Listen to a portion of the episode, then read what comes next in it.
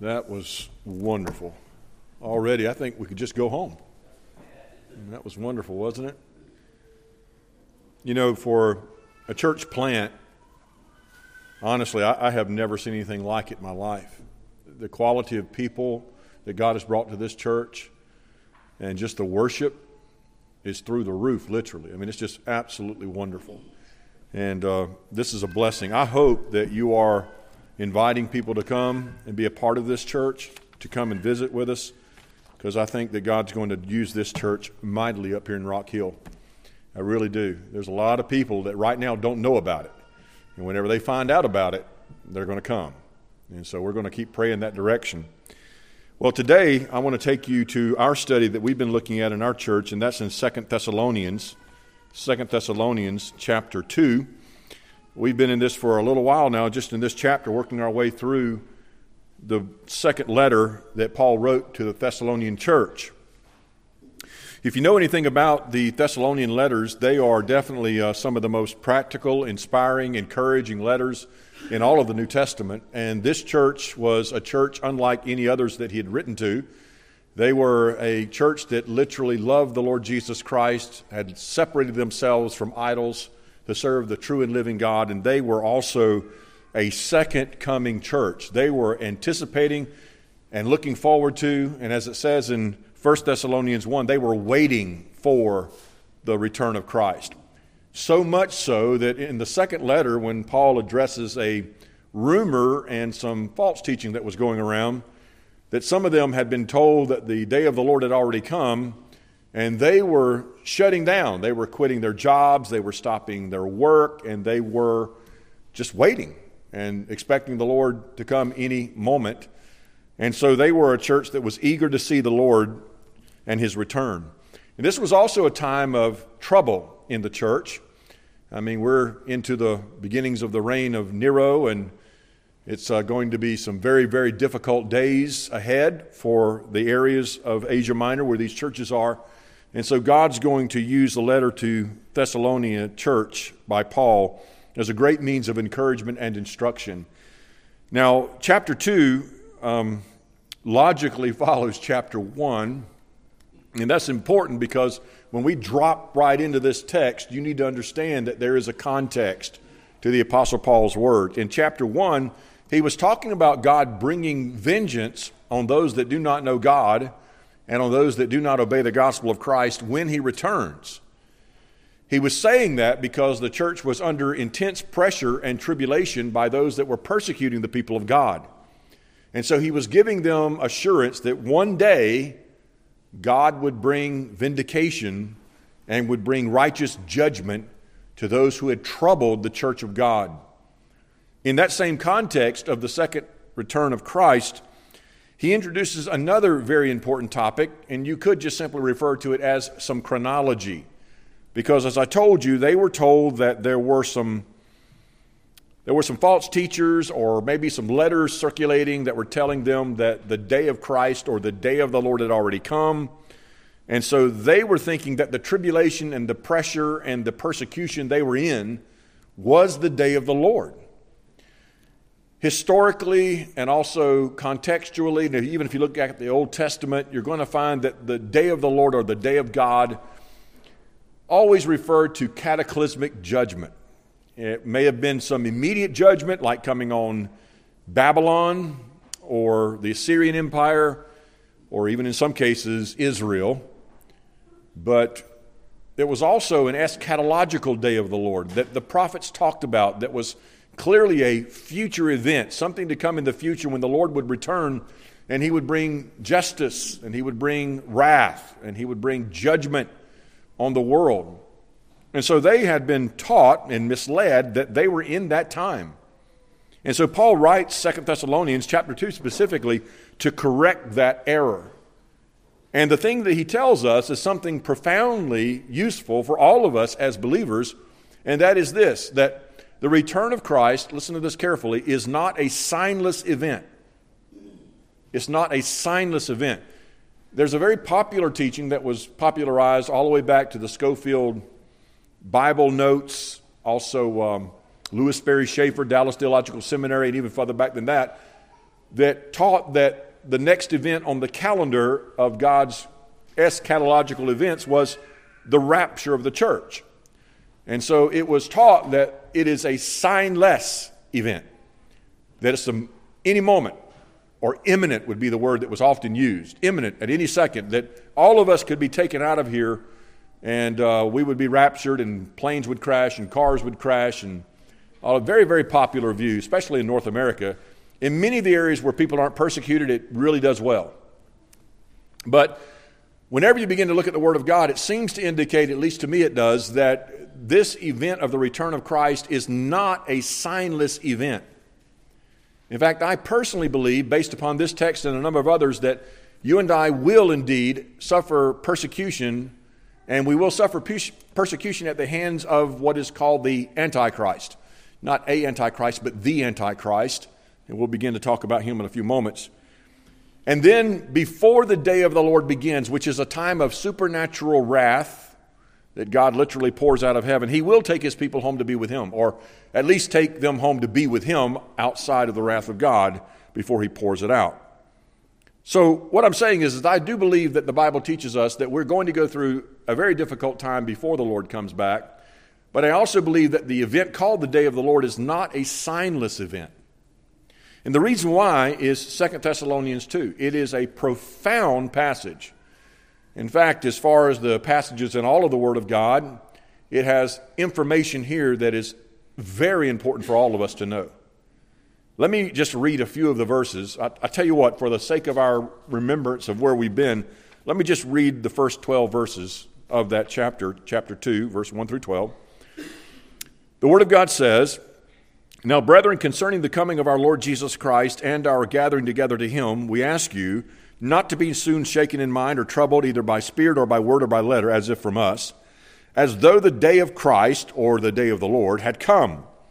Let no one deceive you by any means, for that day will not come unless the falling away comes first, and the man of lawlessness is revealed, the son of perdition who opposes and exalts himself above all that is called God, so that he is worshipped, or that is worshipped.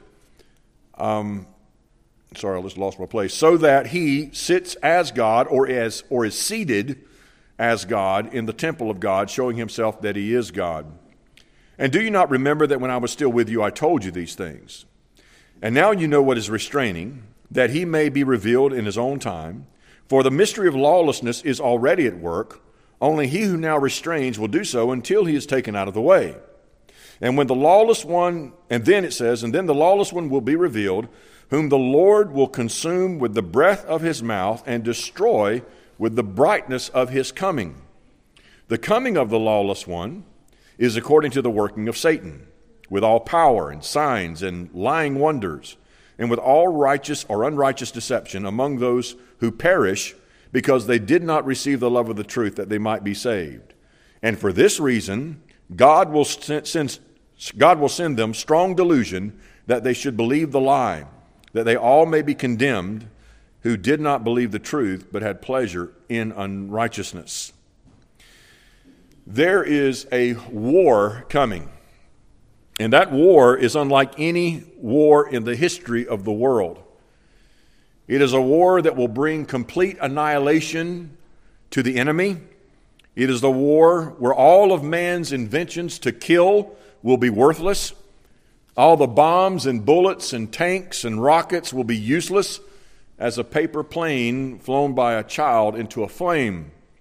This war will be finite, puny man against infinitely powerful God. Every soldier will have no effect every satellite will be useless. Every evil plan and every evil ploy will be undone, and every device of man will fail.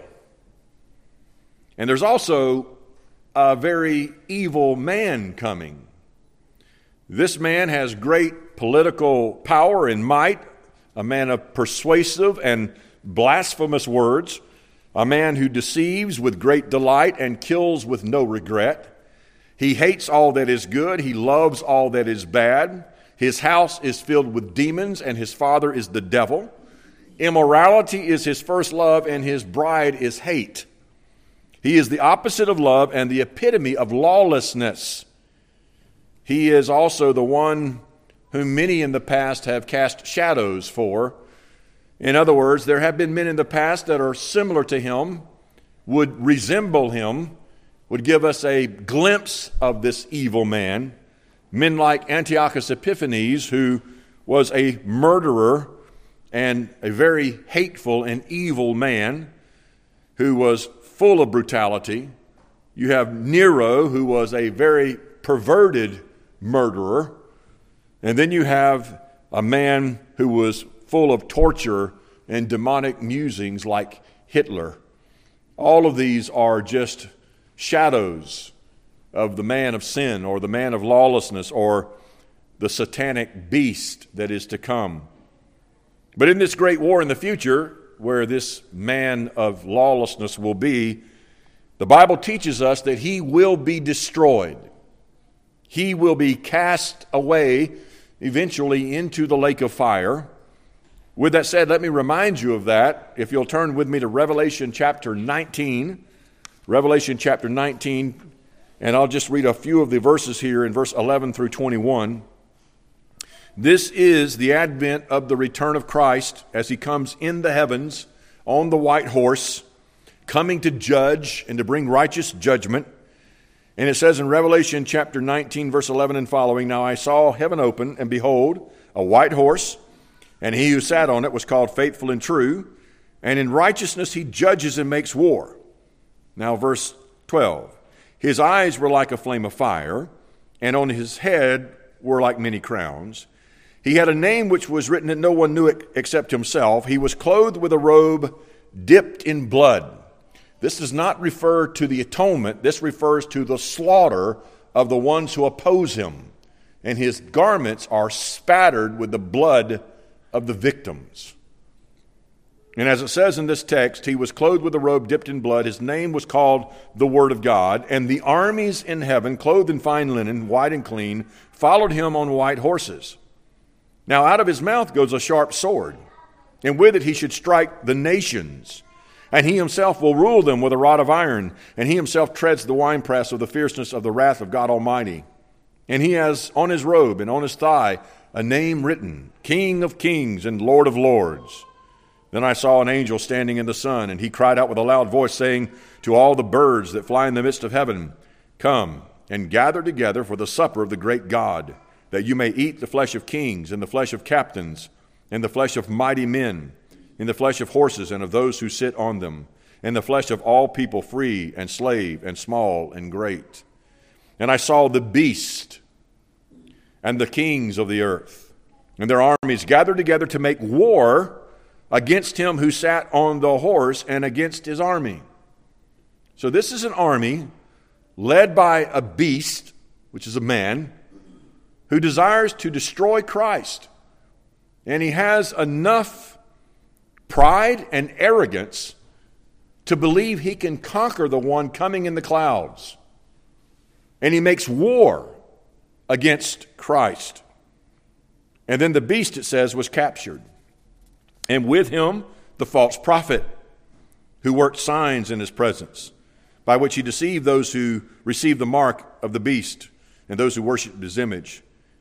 These two were cast alive into the lake of fire, burning with brimstone, and the rest were killed with the sword which proceeded from the mouth of him who sat on the horse, and all the birds were filled with their flesh.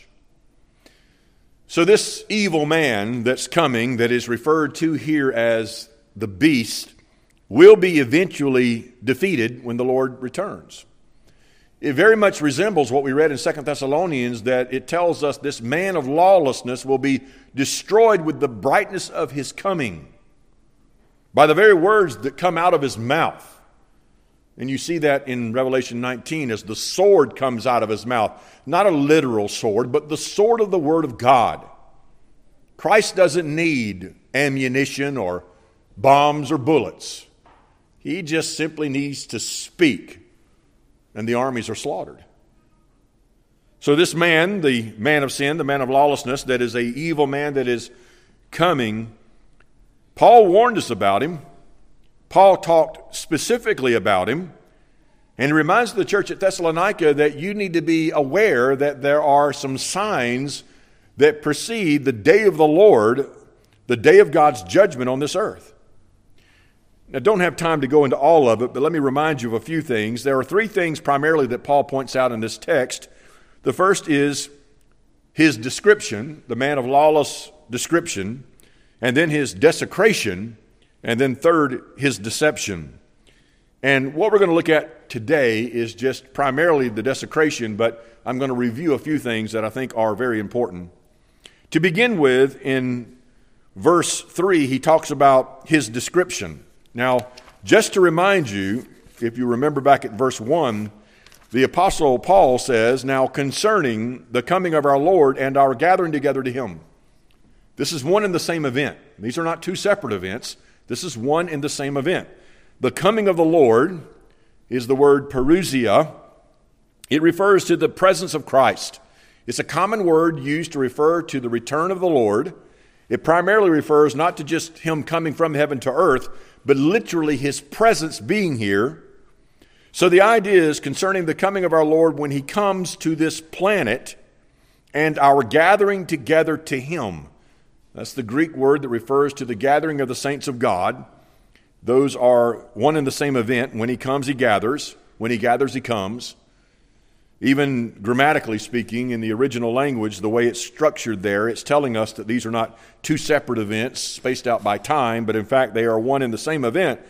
And Paul is telling us now concerning those events, I want you to understand that before the Lord shows up, before the day of the Lord starts, when the Lord shows up, he says two things have to happen he tells us that there has to be a falling away, and then there has to be the man of sin is revealed.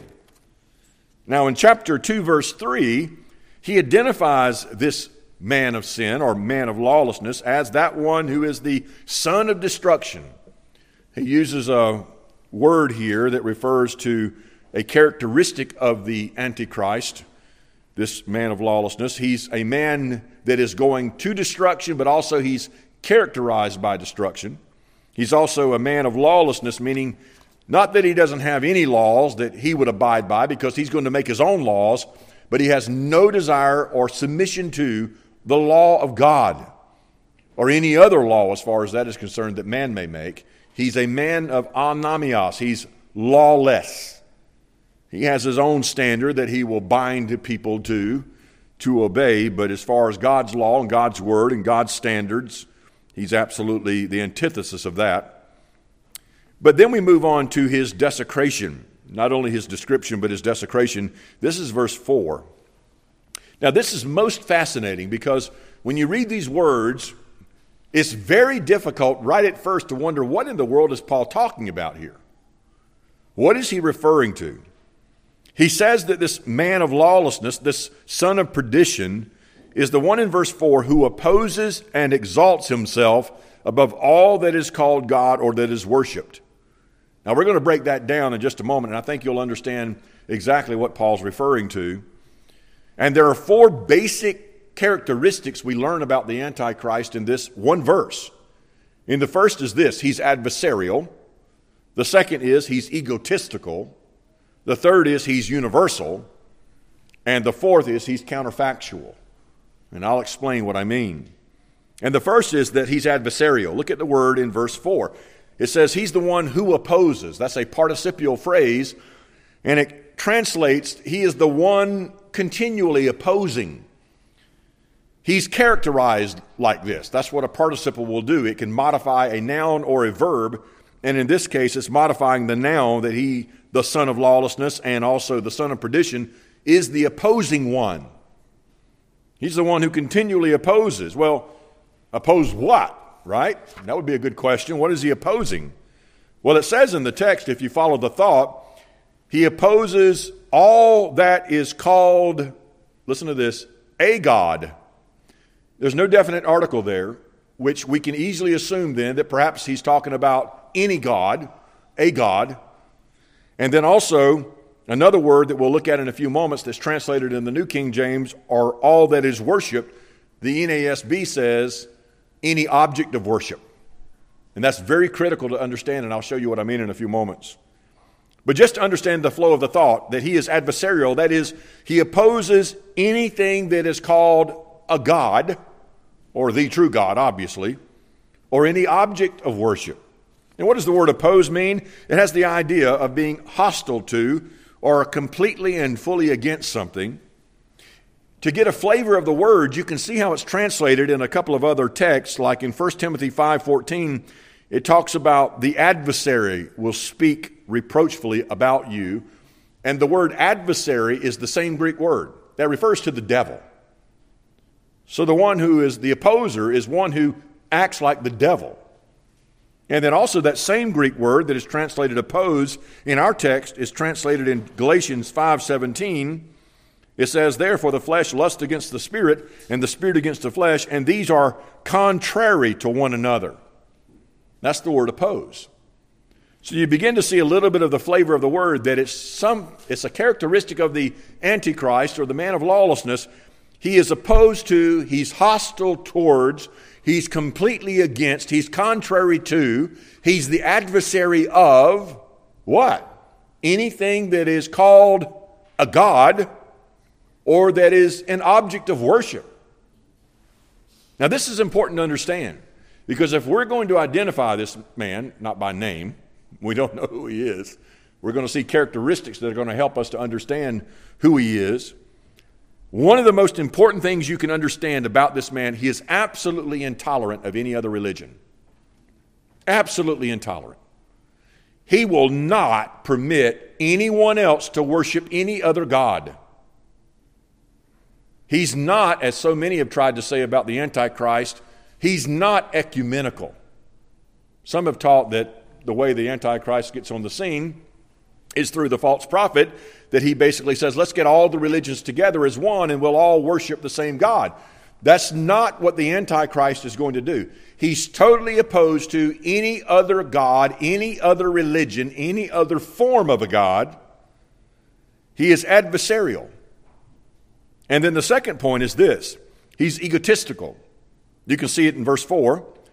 It says, He is the one who opposes and, again, another participle, continually exalts himself above all. So he has no place in his heart for God. No.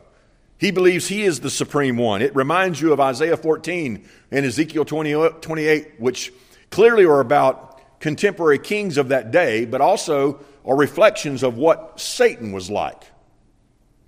As he ascended up into the northern parts and he declared himself to be God. And you remember in Isaiah 14, God said, Oh, no, you don't. And he kicked him out. It was over for him. But here in this text, it tells us that he's one who exalts himself above all that is called God, or as I think the New American said, so called God. It's not a real God, it could be any kind of God from a false religion. And he exalts himself above that God, or those gods, plural. So that would include a, a great deal of the world religions, would it not? And also, it would include Christianity. We believe there's one God, and that one God is Christ, the Father, the Son, the Holy Spirit. He would be totally opposed to that. Also, Judaism, which still believes in the Shema, Hear, O Israel, the Lord our God is one. They know that they're not supposed to worship any false gods or idols, and the Antichrist would be opposed to that religion. But you could add into that also all the other false religions of the world that have other forms of gods and all types of religious services. But I find it fascinating that the next word that Paul chooses to use here in this very important point that he brings to our attention is that he is not going to, um, rather, he's going to exalt himself above every object of worship. Did you catch that? That's the word in the New King James it says, or that which is worshiped. Actually, the Greek text is the word sebasma. Very fascinating. Lexicons agree, nearly universal, that this refers to objects of worship and can refer to idols. Anything basically that is used as a means of worship. It can be an artifact or an idol or anything, a piece of furniture, whatever it is, if it's utilized for religious purposes and devotional purposes toward a God, he's opposed to it. Now, think about that with me for a moment. Now, I'm Reformed, okay? Our church subscribes to the 1689 London Confession of Faith. And my brothers in the Presbyterian churches adhere to the Westminster Confession of Faith. In both of those confessions, at least the older version of the Westminster Confession of Faith, they both say very emphatically that the Antichrist is the Pope. That's what it says. Now, understanding that the reformers, whenever they were writing these words down, their main threat of their entire life was the Roman Catholic Church. It was a political entity, it was also a religious entity. It literally dominated everything. And whenever they came out, the Reformation happened, and they came out of the Roman Catholic Church and embraced the true gospel of Christ. You know the history, you know what happened, even just the reign of Bloody Mary. I mean, killing saints left and right.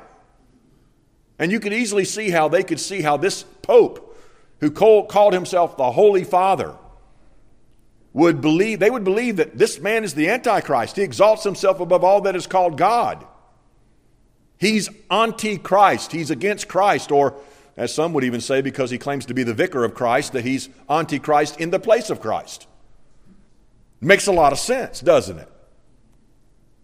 But sadly, if, uh, if you haven't followed it, it seems like more and more, even guys of Reformed doctrine, have moved away from that position. Now, I'll tell you the truth. I think this verse right here is pivotal. I think it's absolutely pivotal to understand exactly what Paul's talking about. And the reason why I say that is this He is telling us that the Antichrist will exalt himself above every God, okay? Every so called God, and every object of worship. Now, what is the most characteristic thing about the Roman Catholic Church? Thousands upon thousands of objects of worship. The main one is Mary. They worship Mary. There's no doubt about that. There might be some in the papacy or some of the priests that may say, oh, no, we don't worship Mary. All you have to do is just read for yourself their own documents and their own prayers about Mary. Whenever they pray the rosary, 50 of those prayers are to Mary, while five of them are to the Father. They worship Mary. In fact, the Pope will not claim to be over Mary. Mary is the means by which, as they even pray, that men and women are converted. They have literally deified Mary and they worship her. They call her the Mother of God the mother of God. Now, beyond that, beyond the fact that the Roman Catholic Church literally worships Mary and has her as an object of worship, you could add to that the thousands of relics that they have. John the Baptist's head, you know, Peter's hair, some parts of the cross, all kinds of things. Some even claim they've got the blood that's spilt on the ground below the cross. And people travel for miles, hundreds of miles. During the time of the Reformation, they would literally walk for hundreds of miles just so they could go and see this relic and worship at that place. Do you remember whenever Martin Luther made his pilgrimage to Rome, which was really the catalyst that turned things on him? He went all the way to Rome thinking he was going to see this wonderful thing at Rome with the papacy, and what he saw was corruption. He saw immorality in the priesthood. And then he goes and go, goes up the steps there that were believed to be the very steps that were brought in at Pilate's place where Jesus would have ascended. And so he climbs up those steps on his knees. And then when he finally gets to the top, by the way, he says a prayer every time of confession as he goes up the, each step. When he finally gets to the top, he says, Who knows if any of this is true? And they worship all of this stuff. And then we add to that the veneration of the saints. I mean, the saints are worshiped. If you, like Mother Teresa recently, who was given her sainthood, The people literally will pray to her and worship her and other saints in the history of the Roman Catholic Church that they call saints. My point is this this word translated here, objects of worship, or sebasma, eliminates the potential possibility that the Roman Catholic Church could be the Pope, or rather be the Antichrist. Because this man, whoever he is, is opposed, listen to this, he's opposed to anyone worshiping Mary. He's opposed to anyone worshiping at the relics. He's opposed to any of the veneration of the saints. There's not one single object, whether it's the Roman Catholics or the Buddhas, that he would say that's okay. He's the opposite of it. So, although I, when I say these words, I've literally disagreed with a few hundred years of church history, and I'm, I'm very well aware of that. But I must also confess to you that me holding to a confession word for word does not mean I'm lost or saved, because the Word of God is the sole authority. And although we love our confessions, yes, we do, and they are a great guide to our, our truth that we love, we have to also understand. I don't know if any of you come from a Presbyterian background, but just hold on. Okay, here we go. That even our great Reformed fathers, many of them in embraced and taught infant baptism. As Reformed Baptists, we do not embrace infant baptism. We don't do that. We go deeper in the water. And there's a reason why we do that, because we believe that's what the Bible teaches with the word baptizo. And do you realize, by the way, if you were to take the Greek word baptizo that's transliterated in the New Testament and translated baptized. In other words, you're not getting the meaning of the word, you're just getting a transliteration of the word, which is an equivalent B for B, A for A, and so forth. You're not getting the meaning of the word with baptized in the New Testament. The actual meaning means to immerse. That's what it means. Not to dip, not to sprinkle, not to spatter. It means to, to immerse. Even James Montgomery Boice admits that in his commentary on Romans 6. He knows that's what it says. The lexical history is absolutely for sure on that. And that's way beyond what I'm talking about tonight. But my point is this is that if the reformers can be off on one of the sacraments of the church, really ordinance would be better, ordinance of the church, then they may have missed it on the Pope being the Antichrist. Now, I'll go as far as to say, I want to make sure I'm very clear on this. He is a Antichrist, and every one of them is a Antichrist. And all the priests are a Antichrist. The entire Roman Catholic Church is hostile to the gospel. It is blasphemous. It is a, a, a desolated representation of the truth. I mean, we could go on and on and on about that. We know that. We know that we are a product, literally, the Protestant movement is a product of the Reformation. And we're thankful to God of the many who gave their lives for the truth of the gospel. But I think, I believe at least, that the text here calls for us to think a little further and a little bit beyond the fact that it could be the Roman Catholic Church or that it could be a pope or the papacy. And so it tells us in this text that he is an adversary to any God, a God, any religion. He's egotistical. He exalts himself above all that is called a God and also any object of worship.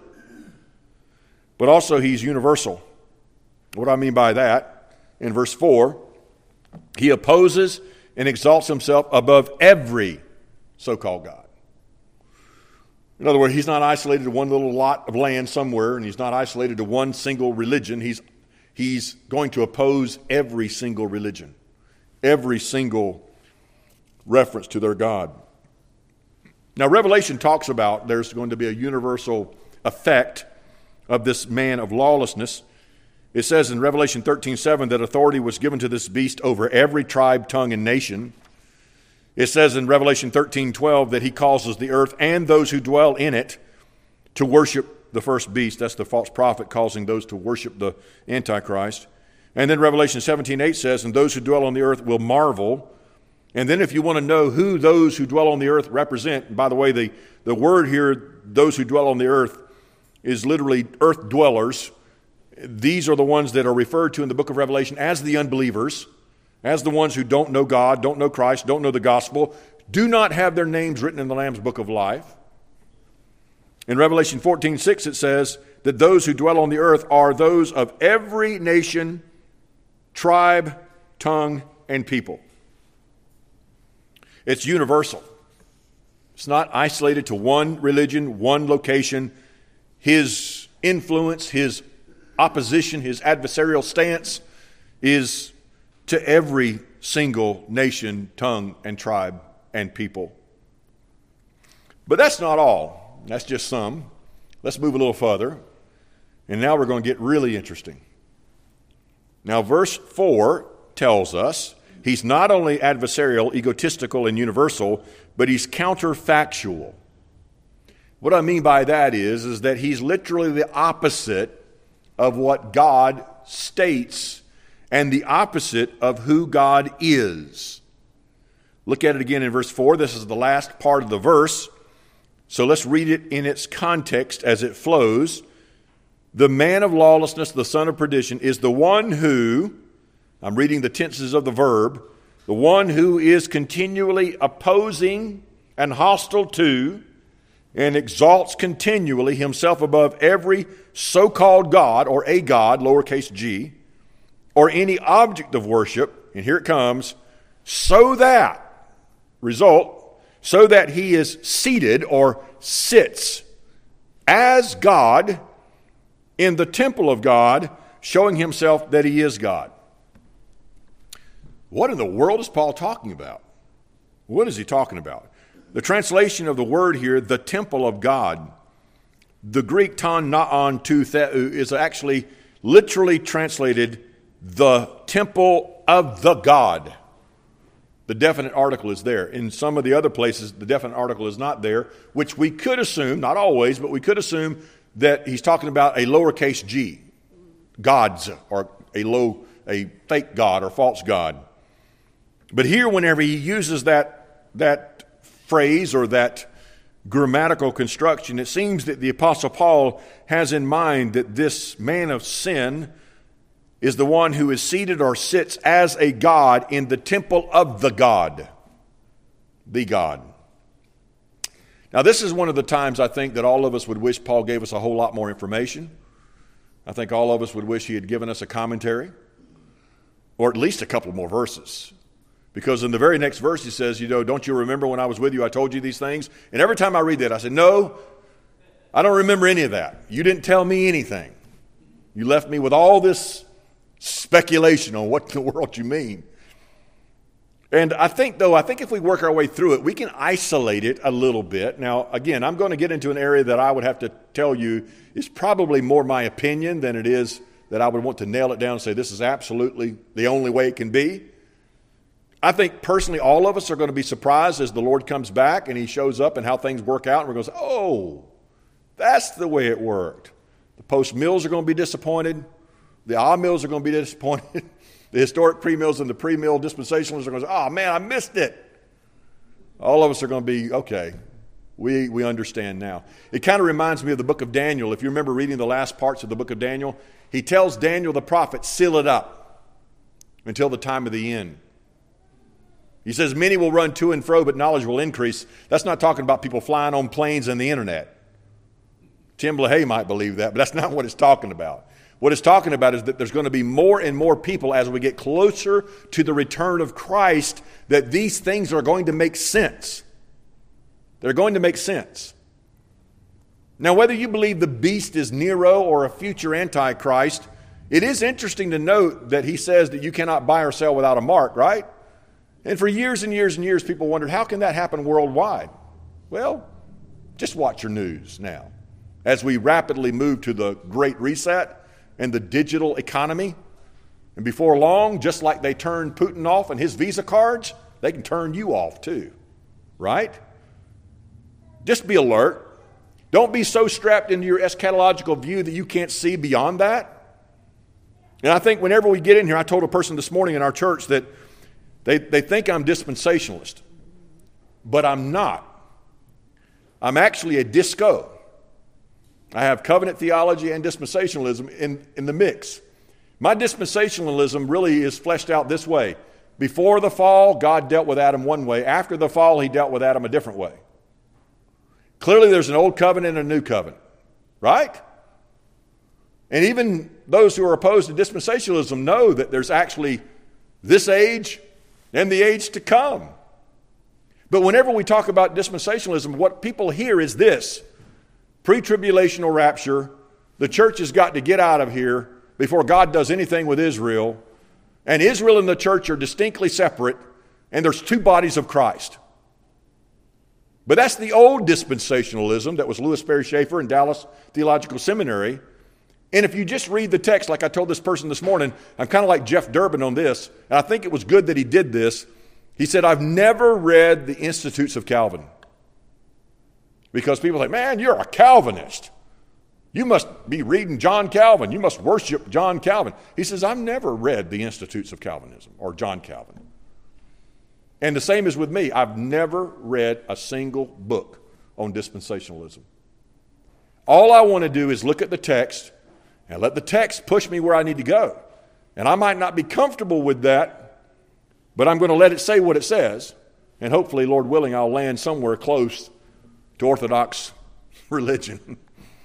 let me just tell you, tell you what I have in mind here. I don't have a lot of time to finish this and develop it, but I want to show you a few things. So, whenever we talk about this temple of God, and he who sits in this temple of God, which is the Antichrist, and then it says he declares or shows himself to be God, there's a lot of questions that come to the mind there when you read that text. Like, what exactly is he talking about when he says the temple of God? What temple? Is he talking about the temple in Paul's day? The Herodian temple? Or is he talking about a spiritual temple, like the temple of the church, that you are the temple of God and the Holy Spirit dwells in you? Or is he talking about a future temple that would be rebuilt in Jerusalem or is he talking about a metaphorical temple, that this is all to be understood spiritually or allegorically? And the other question is, what does he mean by sit in the temple? If it's not a literal temple, what's he doing sitting? And where is he sitting? Right? Or how is he sitting? And then also, what does it mean that he shows himself to be a God? How does he do that?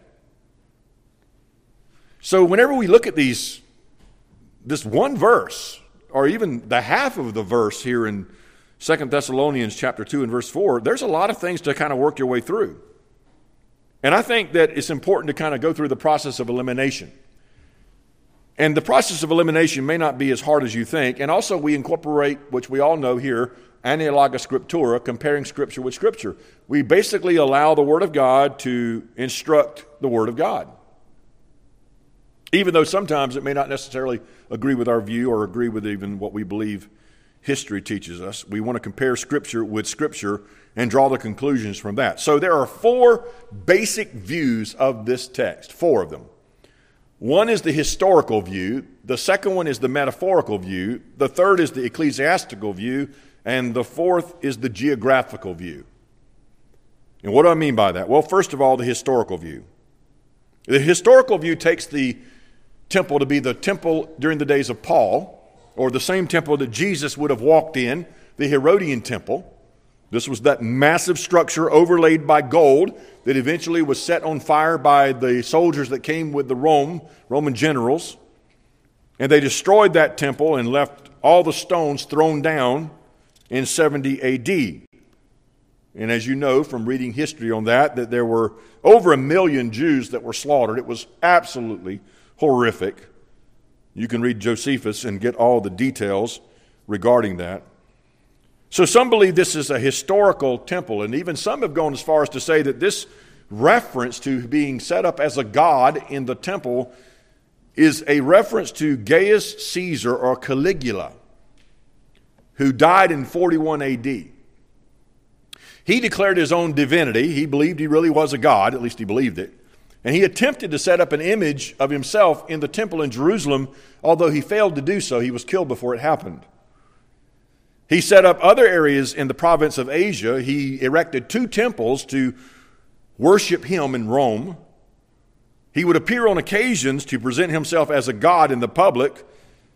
Caligula would even have the heads of some of the statues in the area of Rome removed, and then he would take a replica of his head and put it on the top of the statue. He also wished to be worshiped as Neos Helios, which is the new sun. It was also represented on the Egyptian coins as the sun god. So he literally was a man full of himself who exalted himself above all that is called a god. The contemporaries of Caligula described himself as insane, self absorbed, short tempered, killed at a whim, killed for mere pleasure and amusement. He would waste money and cause starvation.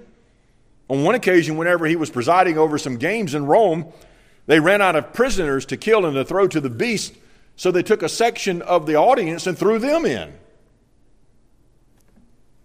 That's one game you don't want to go to. He was a bad guy. He was an evil man. No doubt about that. But some see, well, that's probably a reference then to Caligula. It's a historical account. But remember, when Paul wrote these words, it's around 51 to 52 AD. That's 10 years after Caligula. And then others go as far as to say, well, maybe what Paul is talking about is Nero here. Kenneth Gentry takes the view that the passage here is Nero. He admits that this is one of the hardest passages in all of the New Testament regarding his own partial preterist view. And so he takes the view that this is Nero, and the coming of Christ in the text is a spiritual coming whereby he slaughters his enemies by the breath of his mouth, meaning the gospel. Well, where I differ with that is this I differ with that because the coming of Christ in this text is not a spiritual coming. If you look at verse 8, 2 Thessalonians 2 8, it says that this man of sin will be consumed with the breath of his mouth and be destroyed by the brightness of his coming. The word brightness is the word epiphany. The word coming is the word parousia, which we're used to with the coming of Christ. But what is also interesting is the word epiphany.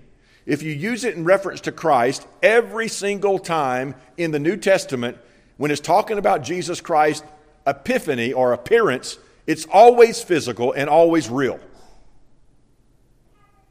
So, here in this text, I believe we shouldn't take it any different. Why should we all of a sudden change how we take it? Whenever, in fact, it's clear that the text is telling us that the Lord will come and he will consume with the breath of his mouth and destroy with the very brightness or the appearance of his coming. It sounds so much like Revelation 19.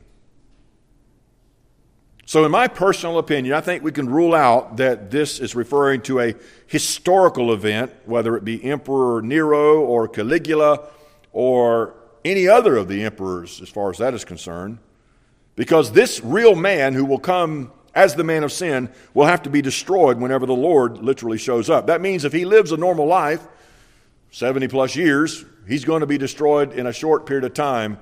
That means whenever he shows up and he starts doing his thing, that sometime within a matter of years he will be dead and thrown into the lake of fire.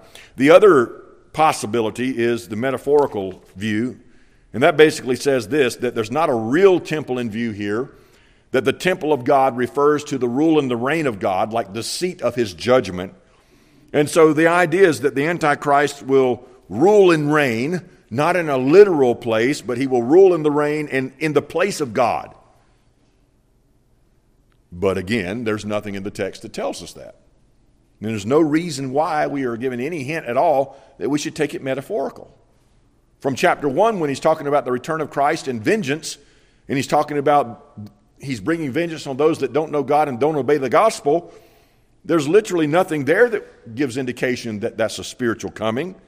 And there's nothing in the text here when he talks about a literal falling away and then also the man of sin being revealed that's the word apocalypto. He's revealed, made known publicly that there's nothing here we should see that would give us indication that we should even go to a metaphorical understanding of it or an allegorical, symbolic. Nothing. There's nothing there. You literally have to make the text do it because it just doesn't do it on its own. It doesn't. And then the other one. This is a growing view. I have a few commentaries that embrace this view, and that is the ecclesiastical view. And that is this is that the temple of God here refers to the church. The church, or the true church. And whenever you first get into reading this, it kind of makes sense. at the very beginning because, you know, the Bible tells us that God dwells in his church, his people, not the building, not the structure, but you and I are the building. We're the building. And the Holy Spirit lives in us. And the Bible specifically says that we are the temple of God. And Paul uses this phraseology, the temple of God, five times in his New Testament letters. And all other times, just setting Second Thessalonians aside for a moment, all the other times, he always refers to the temple of God being the church or the body of Christ or the place where God dwells in the people of God. Like for instance 1 Corinthians 6:19, or do you not know that your body is the temple of the Holy Spirit who is in you, whom you have from God? 1 Corinthians 3:16, do you not know that you are the temple of God and that the Spirit of God dwells in you? 2 Corinthians 6 16, Paul again. And what agreement has the temple of God with idols? In other words, what agreement does the church, the true church, the body of Christ, have with idols? He says, For you, you are the temple of the living God. And God has said, I will dwell in them and walk among them and be their God, and they shall be my people. And not only that, I mean, in Ephesians chapter 2 and verse 21, Paul calls us the whole building fitted together that grows into a holy temple of the Lord. And then, if you believe Paul wrote Hebrews, or at least Luke wrote it from a sermon that Paul preached, in Hebrews 3 6 it says, But Christ as a son over his own house, whose house we are, if we hold fast the confidence and the rejoicing of hope firm to the end. We are the house. We are the temple. We are the place where God dwells. We are where God put His Holy Spirit. And then to add to that, the word that Paul uses, naos, N A O S, is a word that refers to the Holy of Holies or the inner sanctuary.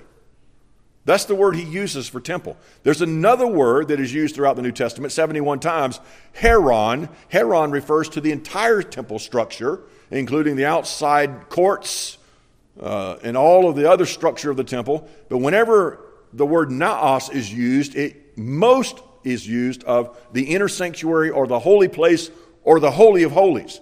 So when Paul wants to talk about the Holy Spirit living in us as a temple, he's saying we are the inner sanctuary. We are the holy of holies. That's an amazing thing to consider, where God put his spirit. It's most fascinating. So Paul has that in mind whenever he uses the word temple here. So really whenever you read those verses and you hear those words that Paul uses here, it's very appealing to believe that what Paul has in mind here is that the Antichrist will somehow come into the temple of God or the church. Now, I've said this a couple of times in my past sermons at our church regarding this. We are, as a church, I'm talking about the whole visible body of Christ, not the true church, but the visible body of Christ, which sadly would include a lot of hyper faith, charismatic things that are going on. And they are ripe for apostasy. Literally ripe for apostasy. There's a dumbing down of doctrine, a dumbing down of preaching and teaching in the churches for years, and then add to that all the God told me this and God told me that. Add all of that to it, where we're no longer believing the sufficiency of the Bible and the authority of the Scripture, and the church has literally got to a point that it can be easily seduced by false doctrine. And what I mean by that is the visible church, not the invisible church, not the true church, but I'm talking about the visible people who associate with the church in membership, even as far as local assemblies, or just come to an assembly. It's been said for years that the church is literally the evangelistic field of the church. I mean, there are thousands of people who attend church on every Lord's Day that are lost, and they believe that they're saved. I've had some people in, in churches I've pastored, and you can tell I don't preach shallow necessarily, but I've preached the Word of God to them, and then you talk to them and they say, Well, brother I, or pastor, I'm trying to live a good life. Where have you been? All the messages on the gospel and no works, you don't get it. Why? Blind. Can't see it. Can't see it. And my point is this is that whenever you think about that and you think about the Antichrist appearing in the church, you think, well, that would make sense. Then we see why the apostasy happens. He shows up and everybody just follows after him. But I would have to say we might want to think about that a few moments. I mean, the Bible does give us warning not to be deceived. It tells us in 2 Thessalonians 2 3, let no one deceive you by any means. Matthew 24 5 says that many will come in my name, saying that I am the Christ, and will deceive many. Jesus said in Matthew 24 that if anyone says to you, Look, there's Christ, or there, don't believe it. He says, The false Christ and the false prophets will rise and show great signs and wonders to deceive, if possible, even the elect. But if we were to read this text the way we would understand the temple of God, let me back up for a moment and, and just remind you of what we're talking about here. If the temple of God is the place where the Holy Spirit dwells, okay, then that means we're talking about the real church, the true church. We're not talking about people who associate with it. We're not talking about the fake church, the false church. We're not talking about people who are just claiming to be Christians, professing. We're talking about the real church, the one where the Spirit of God has literally been deposited. And so what you're saying is, is that the, listen to this carefully. You're saying that the Antichrist, the man of lawlessness, look at the text, will find a seat in the true church. How do you get in the true church? You just become a member, get baptized? How do you get in the temple of God? Does anyone in here know? Salvation. That's the only way in. And the word ice or ace that is translated in 47 translations I looked at to see if any one of them took it any different. There was only one, and it translated the word in as unto. But all the other, 46 of them, translate it, in every reputable translation, translates the word in or into. And the idea is that the man of sin or the man of lawlessness is literally going into the temple of God. Now, there's problems with that. There's a lot of problems with that. How does he get in? How does he get in the temple of God where the Holy Spirit is dwelling? And the indication is not that he's in a building or he's in a place, he's in the church. If you take the temple of God to be the real church where the Holy Spirit dwells, then we have to ask ourselves a question how did he get in there where the Holy Spirit dwells? That's the logical conclusion of what that means. And I think that's creating a great deal of a problem. In fact, now, when you look at the other part of it, that even makes it more complicated, is this it says in the text that he sits as a God in the temple of God, or it could be translated, he is seated. It's an aorist verb, meaning it's a one time event, it's not an ongoing thing. He seats himself, or he is seated in the temple of God, which would mean then inside the true church. And what does it mean by seat? Well, that, that word can be understood as a literal being seated like when Jesus sat on the donkey, that's the same word, a physical seat. But it also can be understood metaphorically like Jesus is at the seated at the right hand of the Father. It doesn't mean when you get to heaven you're going to see here's the Father, then Jesus is seated on the right hand beside him, and then on the other side is the Holy Spirit. So when you get to heaven you see three thrones. No, there's one throne and the only one you will ever see with your eyes is Jesus Christ. The Father is the Spirit, He's invisible. The Holy Spirit is invisible. And whenever it says that the Lord is on the right hand of the Father or seated at the right hand, it means a place of authority, it means a place of a superiority, supremacy. All of those words can get used in that context. He is seated at the right hand, the place of favor, the place of authority. And so, whenever this says he is seated in the temple of God, and since we're taking it to be the body of Christ, that means he can't physically sit in it. So, what does it mean? Well, it would have to mean he has some sense of authority. How does the Antichrist, the man of lawlessness, get authority in the true church? I propose to you that that's not possible. It's not possible. And the reason why, listen to this carefully, the true church will not be deceived when it comes to Antichrist. That's not debatable. I mean, the Bible is very clear about that. That whenever Antichrist comes on the scene, the Bible is abundantly clear that the only ones who follow him are the ones who do not have their names written in the Lamb's book of life. And then you have words like Jesus said in John 10 27, My sheep hear my voice, and I know them, and they follow me. We know the shepherd. We follow the shepherd. We don't follow the false shepherds at all. And then add to that the other, the other verses that are plenteous that talk about that uh, true believers will not be deceived. Matthew 24 24 says, For false Christ and false prophets will arise and show great miracles or great signs, wonders to deceive. But then it says this, if possible, even the elect. And the text means that if it were possible, he could deceive the elect, but it's not possible. That's the point of the text. It's not possible. Even though he has signs, great signs, and wonders to deceive, he cannot deceive the elect of God. Revelation 13 11 says, Then I saw another beast coming up out of the earth, and he had two horns like a lamb. If you want to turn to this, you can see this in Revelation 13. There's a couple of verses here. Revelation 13 11.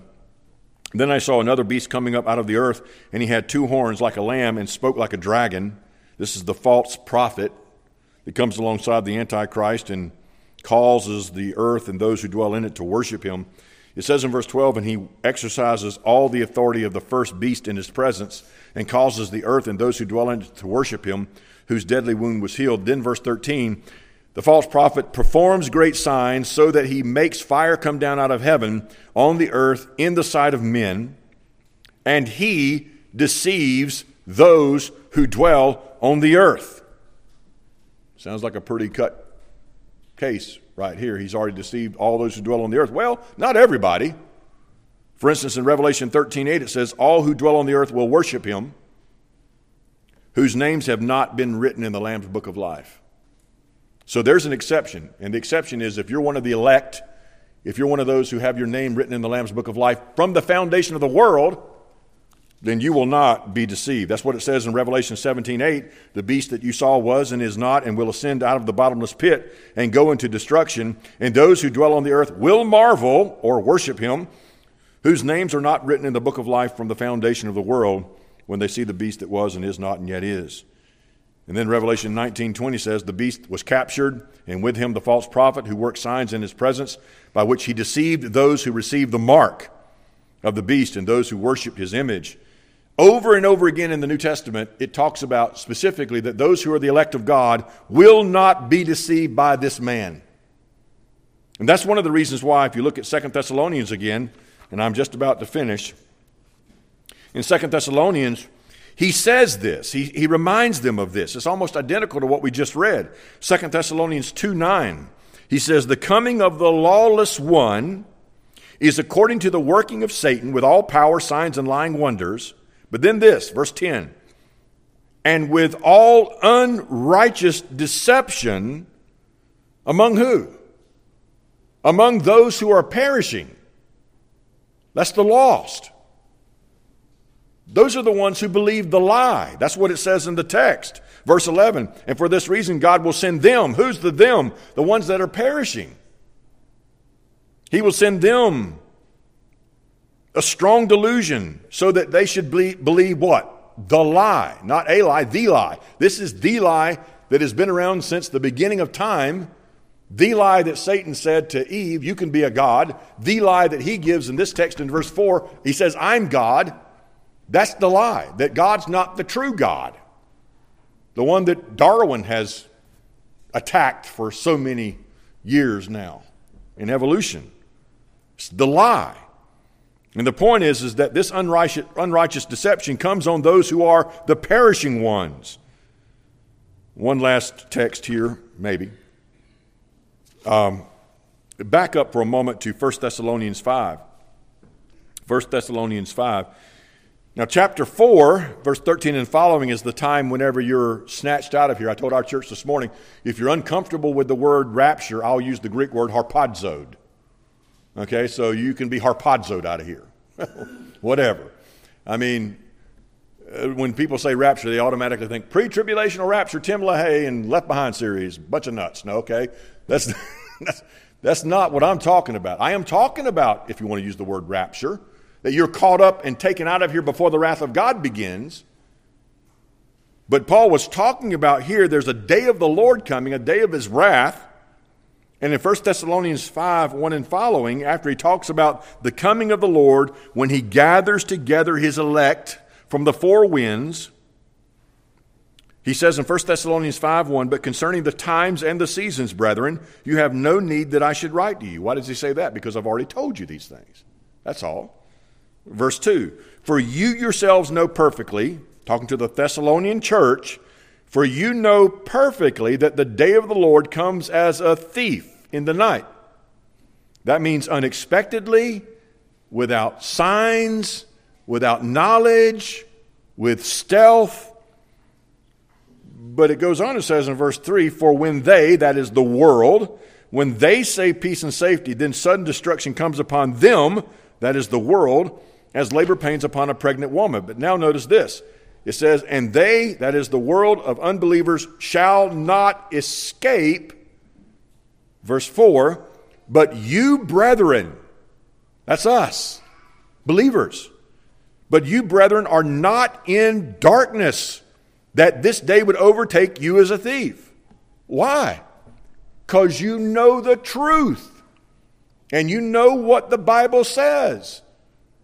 It says clearly that before the day of the Lord starts, there will be a man of sin who will be revealed. And I believe as a result of his revelation and his coming on the scene, that there will be a great falling away because he's going to bring all types of intense persecution on anybody who claims to be a believer or a Jew or a Buddhist or a Roman Catholic. Any of them. He's going to go after them. If you haven't already got this book, I would encourage you to get it. It's called Hitler's Cross, written by Erwin Lutzer. Back in 1994 at Moody Church, when he was pastor there, he preached six sermons on Hitler's cross. And what he was doing is showing the, the amazing providence of God in the midst of one of the most horrific historical events the rise of Hitler. In that book, he was talking about how Hitler was worshiped. And Hitler is probably, in our most current history, one of the best examples of what this man of lawlessness will be like. And in the book, it says this Hitler had a vision, or a mystical call, he called it, into politics. And he, he had a remarkable career before the World War started. He did things that were tremendous and amazing for the economy and the environment of Germany. So much so that it said, had he died before the Second World War had started, they would have named him Adolf the Great. The date of him going into politics was also important to him because he knew there was another man that entered into politics at the age of 30 like him, and it was the Messiah that came to save the world. He said this in 1937 God has created this people, and it has grown according to his will. And it, ha- and it is according to our will, it shall remain and never pass away. He fancied himself to be a leader not only of the Christian world or the Christian church, but also the non Christian world that he would conquer. He said on one occasion, and I quote, I am going to become a religious figure, so I'll be the great chief of the Tartars, and I'll also, I already have my name mingling in the prayers of the Arabs and the Moroccans. Hitler did become a god to millions. Rudolf Höss, who was the commander of Auschwitz, stated before his own execution in 1947 he said he would have gassed and burned his own wife and children and even himself if only the Fuhrer had commanded it. Much of the nation came under the spell of that man and hailed him the long awaited Savior that was going to bring them out of the weary poverty and humiliation of Germany. At one of the Nuremberg rallies, a giant photo of Hitler was captioned with the words, In the beginning was the Word. They also took the Lord's Prayer and changed it to read this way Our Father Adolf, who art in Nuremberg, hallowed be thy name, the Third Reich come. You ever wonder if we could ever see a man like that again? They could come on the scene and much of the world would follow him and submit to him and claim him to be God. You put this country or many countries in the world in a condition that Germany was in before Hitler rose on the scene, and they'll follow him right off the cliff. Right off the cliff. There's an evil man coming. That's the bad news. The good news is a holy man already came. The evil man will die. The holy man already died, but he resurrected. The evil man will be eternally damned into the lake of fire forever. The holy man died so that you and I will escape the lake of fire forever.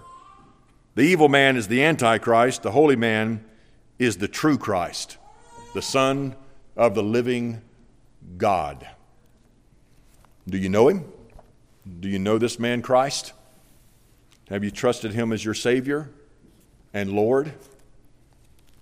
Trust me, even though the times of an Antichrist would be horrific, it's much worse to fall into the hands of a living God without Christ.